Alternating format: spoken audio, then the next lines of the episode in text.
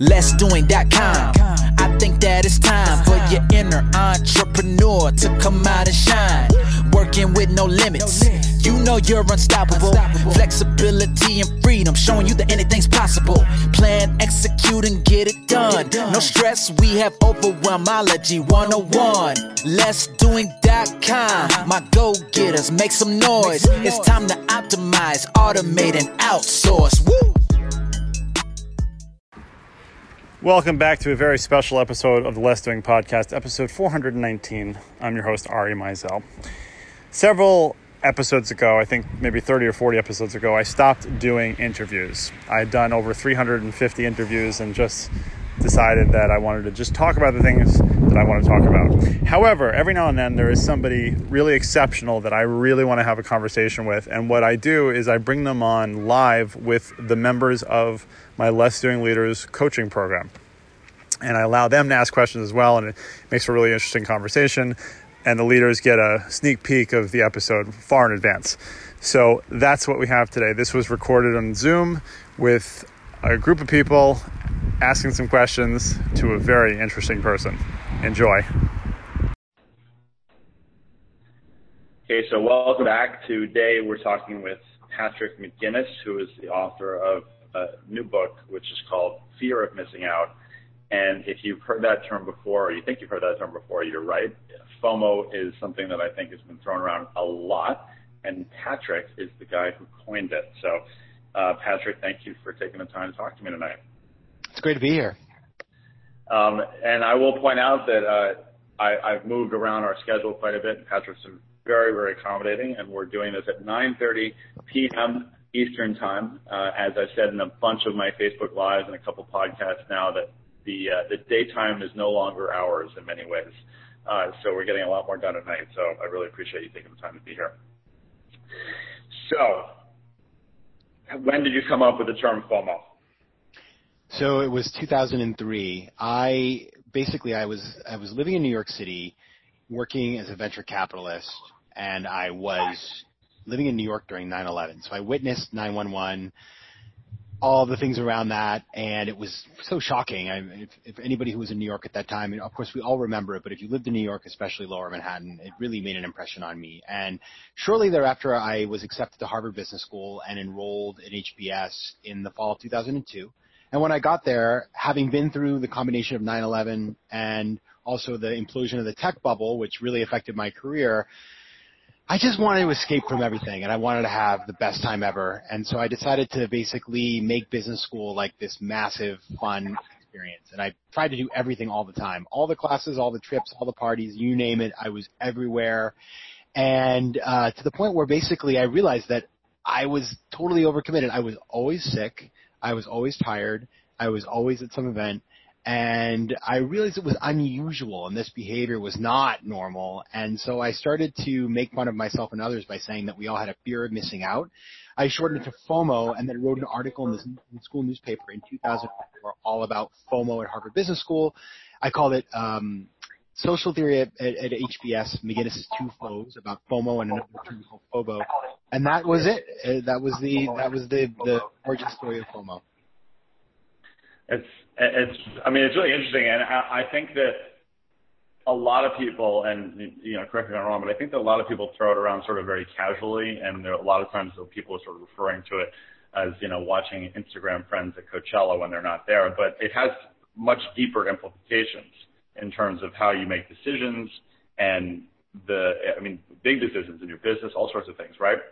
It does, and that's the thing that's that is that is interesting about it is it's become a meme. You know, it's this kind of jokey thing. There's actually like a dog bone now called FOMO bones that have CBD in them that you can give your dog so it doesn't stress out when you leave, which is which is awesome. Like, love you guys, but what people don't realize is major mental health implications. So actually, clinical psychologists have written dozens of papers in journals about FOMO and how it causes us stress and problems with sort of how we view ourselves and how we compare ourselves to others.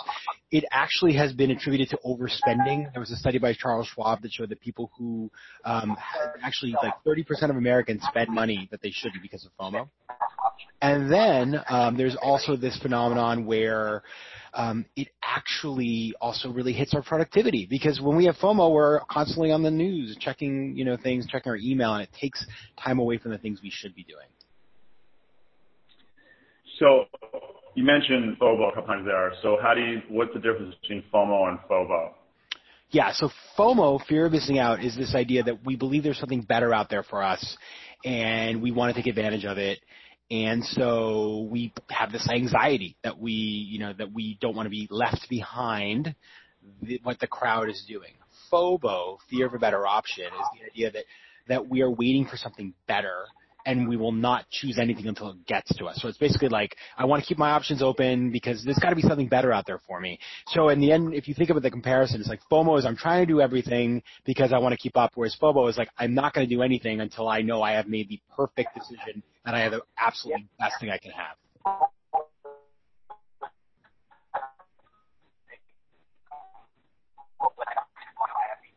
By the way, there's some weird noise in the background.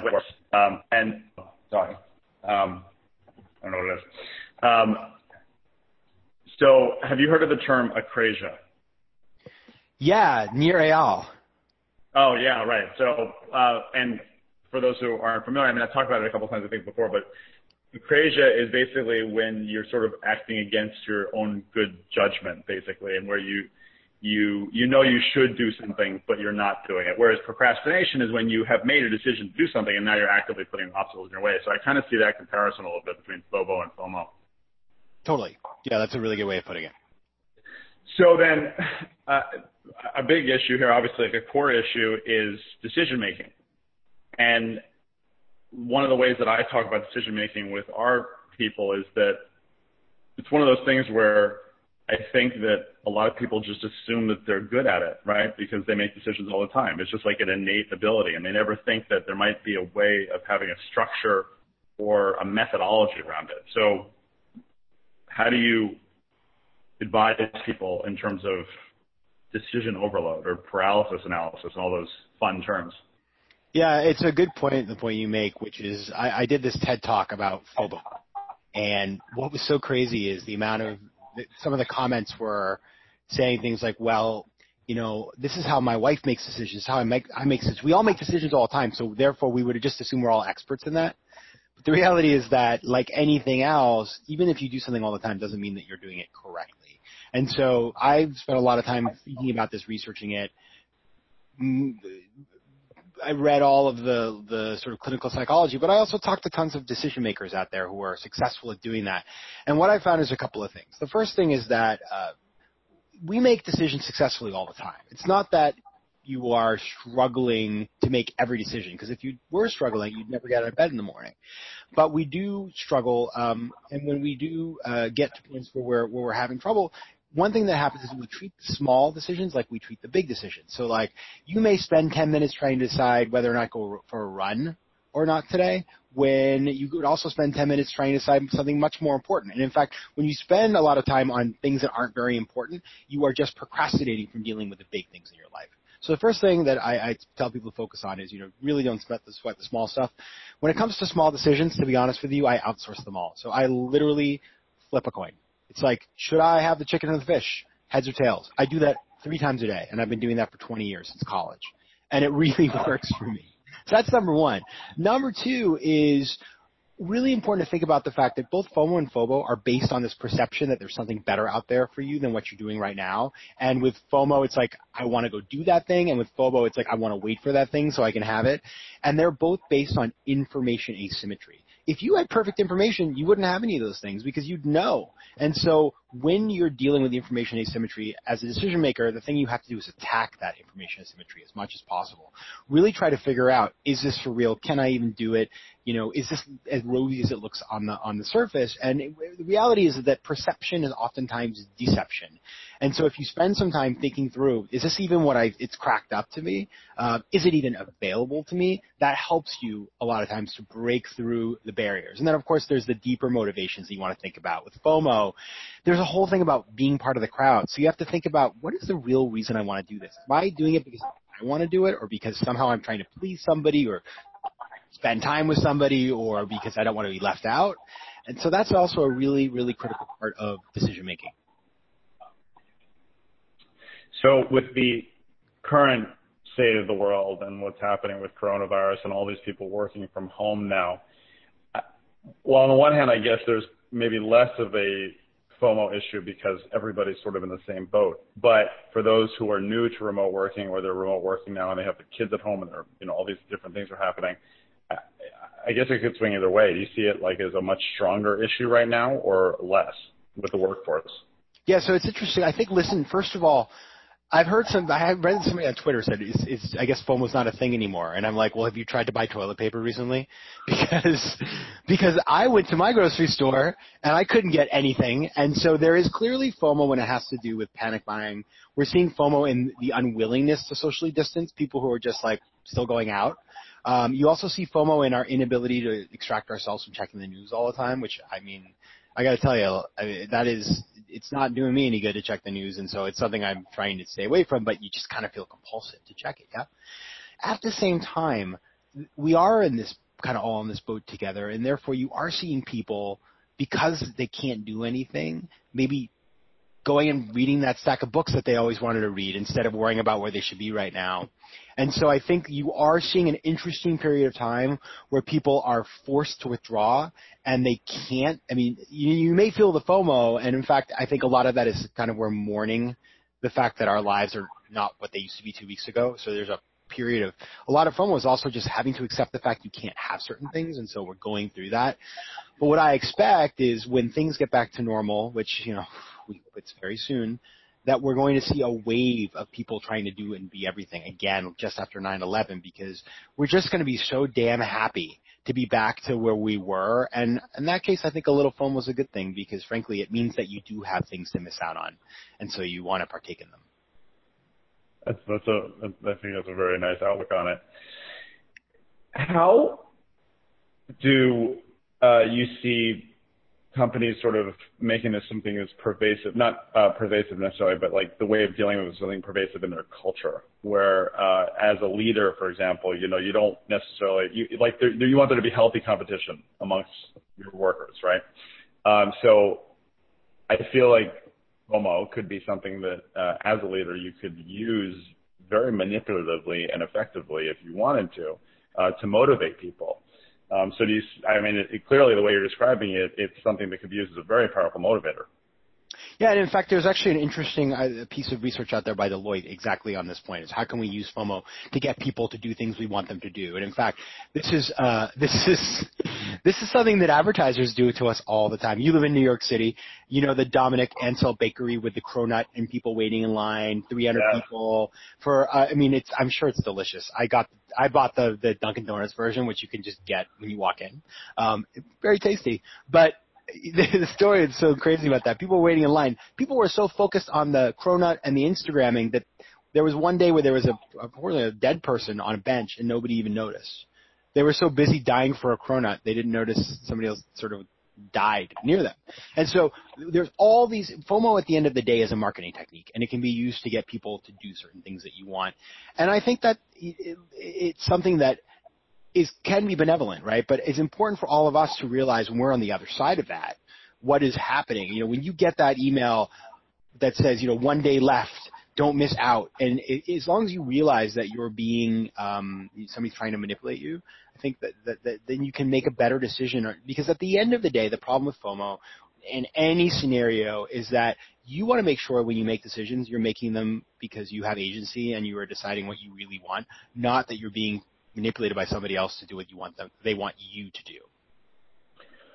Now, how much of that is just being able to accept that there are probably better options and there are things that you're missing out on and that's just the way it is. Like it's almost like an 80-20 rule in some cases.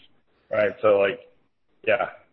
Most definitely. And the thing that kind of interesting about this is it's not that people have never had these feelings, right? I mean, the, you go back to early humans, our ancestors, they had FOMO because if they didn't stay with the crowd, if they didn't know where the better source of food was or the water or shelter, they were imperiled. And so there's a Darwinistic quality that if you have FOMO, you're more likely to, to survive. And in fact, if you think about the expression keeping up with the Joneses, which came out of a comic strip that was published 100 years ago, where it was about a family that lived next to this family, the Joneses, and they're always trying to keep up. Ironically, the name of that family is the McGinnis family, which is kind of insane. Um, so they're, I guess, my relatives.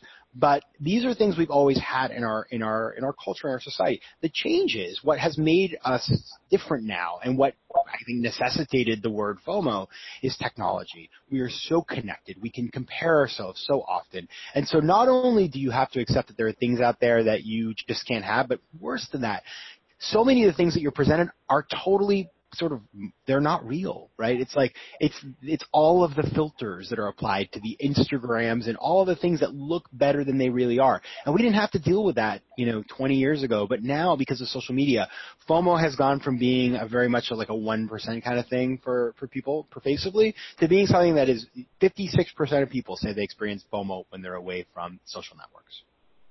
Yeah. Uh, Fred has a question to uh, to add in here. Why don't you go ahead and ask, Fred?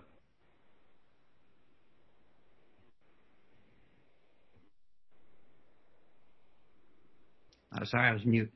uh, the, the question I had was, um, what happens when you miss out on something and you have FOMO and then all of a sudden it's too late and then you have regret and then you beat yourself up for it and then you second guess yourself. I mean, that, that, that does happen and, and, and how do you deal with that, and how do you know when? How do you you know how do you deal with that in general? Yeah, I think you know that that's a great question, and so much of FOMO is the fear of ending up in the spot you just described, right? And so as a result, we spend a lot of time avoiding that pain. But the reality is that life life forces us to deal with it all the time. And I think in my own experience, and, and listen, this happens to us all the time, I think a big part of that, there's two things that, that are that are critical. The first is to accept that you can only control certain things and you need to focus on what you can control. And the fact that something has passed you by and is now not available to you, fixating on that is really not productive because there's nothing you can really do except that prepare yourself to take advantage of that opportunity in the future and learn as much as you can. The second thing that I always tell people, it's really important. So if you think about it, overcoming FOMO is about choosing what you actually want, and then being comfortable missing out on the rest. So the missing out part is the part you want to focus on there. And there are a bunch of techniques you can use, but the one that, listen, I've interviewed everybody from a neurobiologist to a Buddhist monk to a um, a priest, all these uh, these kind of like spiritual type people, and also clinical psychologists and stuff. And the answer that people tell me is mindfulness, meditation is a really great way to, to deal with these issues because when we are focused on regret and we're focused on things like FOMO, we're spending all our time in our head and we're not connected at all to reality. And the whole point of mindfulness and meditation is to ground yourself in the present. And so therefore, if you can get away from the, the, the swirling thoughts in your head and focus more on the here and now, you are much better prepared to deal with those problems.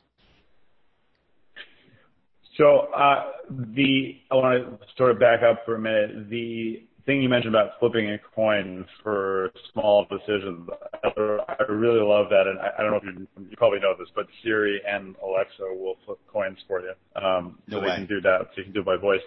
Yeah, um, it, I do that with my kids a lot. She'll also roll dice. so if you have more than one choice. But what are some other sort of tactics like that that you utilize? That's because that's a that's a really good one. Honestly, it's simple, but it's perfect because there's so many of those little decisions that people agonize over, honestly. Yeah, let me give you two more that I use all the time. And believe me, I've actually been using these now that I'm homebound and we're all in quarantine. I've been using this as an opportunity to test all my stuff. So, because I've had massive FOMO just about, you know, the little, it's like, you think about it, like you, you, you were telling me you live in Brooklyn, you're upstate now. I was like, should I stay in New York City? Should I go somewhere else? I struggled with that and I actually used the stuff in my book to deal with these sort of um, cognitive challenges. So let me give you two. The second one is, you know, I talked about no stakes decisions. It's like stuff that really doesn't matter. You won't remember in a day. The next category up is what I call um, low stakes decisions. That's things that you won't, you know, remember in a month. And it's one of the, the deliberations I like to think about is like buying a printer because there's um, you go to the store to buy a printer. I mean, they are there's a million of them. They're kind of all the same at this point. And so again, when you're making it, it's not that you don't have options. It's that you have too many options. And frankly, like, geez, you know, they're all kind of the same. And so what I do in situations like that is I don't outsource to my watch because you know that requires a little more thinking, but I will outsource to a person or there's also technology. There's actually startups now that help you to make these decisions. And so I, again, I, I push it off. I try to get it off my plate so that I have the, the sort of the energy to deal with important things.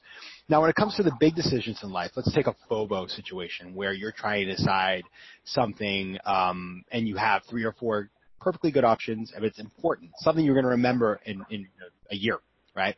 So again, that's the maximization and wanting to keep your options open as long as possible. And it turns out, and I've done a bunch of research and reading on this, uh, that maximization often gets blamed. It's like, oh, max, being a maximizer is so terrible for you actually it's not the maximization that you need to worry about. It's the process you go through. Because what people do when they have FOBO is they refuse to discard any options and they keep going back to the same options over and over again and get caught up in a very like pernicious feedback loop.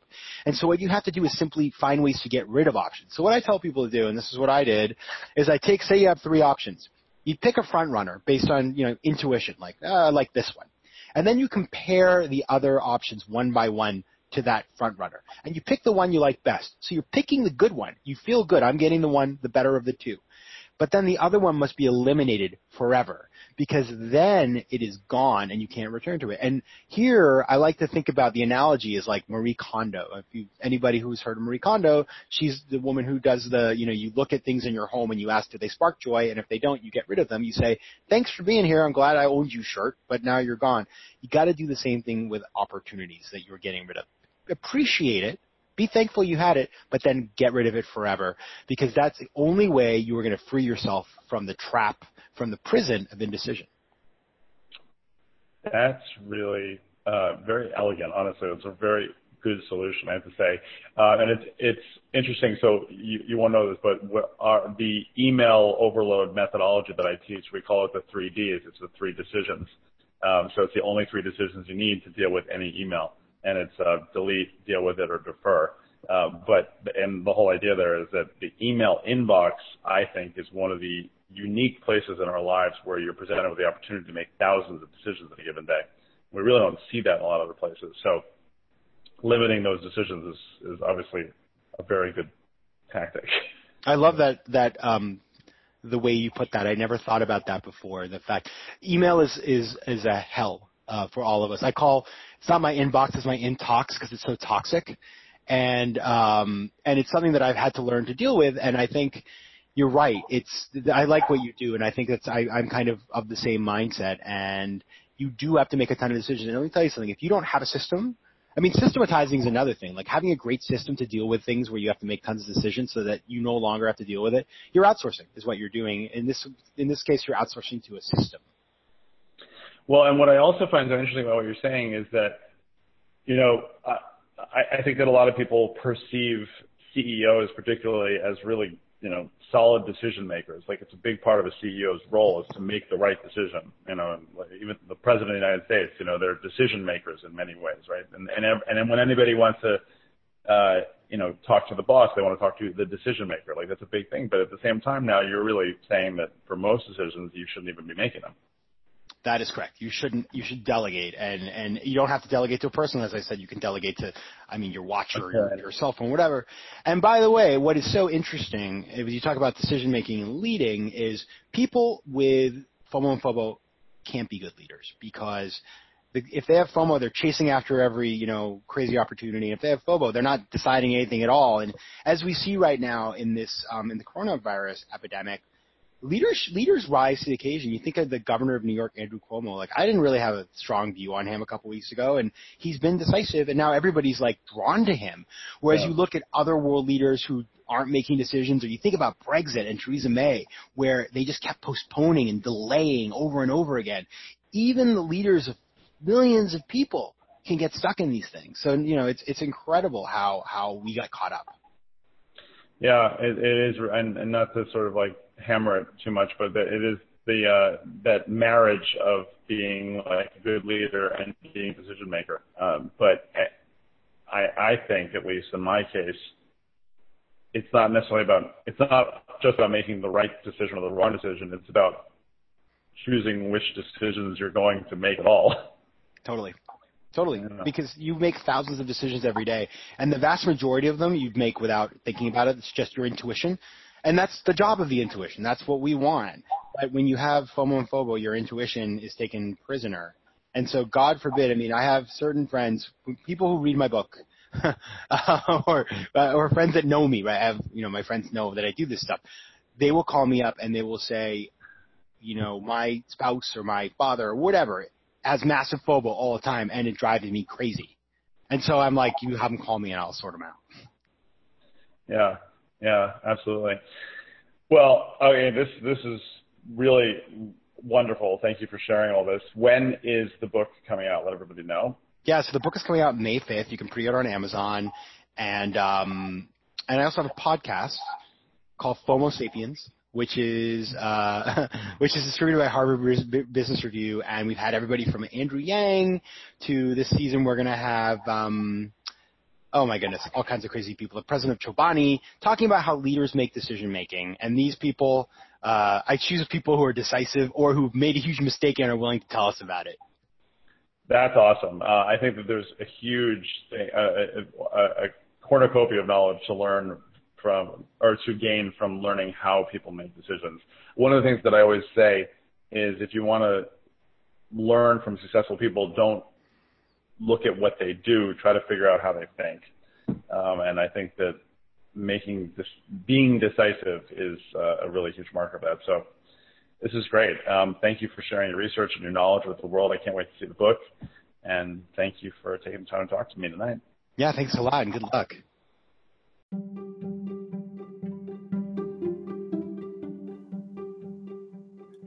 So, what happens next, you may be asking?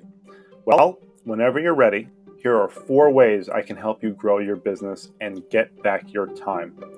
One, join our free Facebook group, The Replaceable Founder. The second is to get our free Replaceable Founder mini course. The third one is to come to our next one day Replaceable Founder workshop in New York City. And lastly, you could apply to my Less Doing Leaders program. Simply send an email to oao at lessdoing.com, and through the magic of automation and some very human beings, we'll get you going in the right lane on the road to replaceability.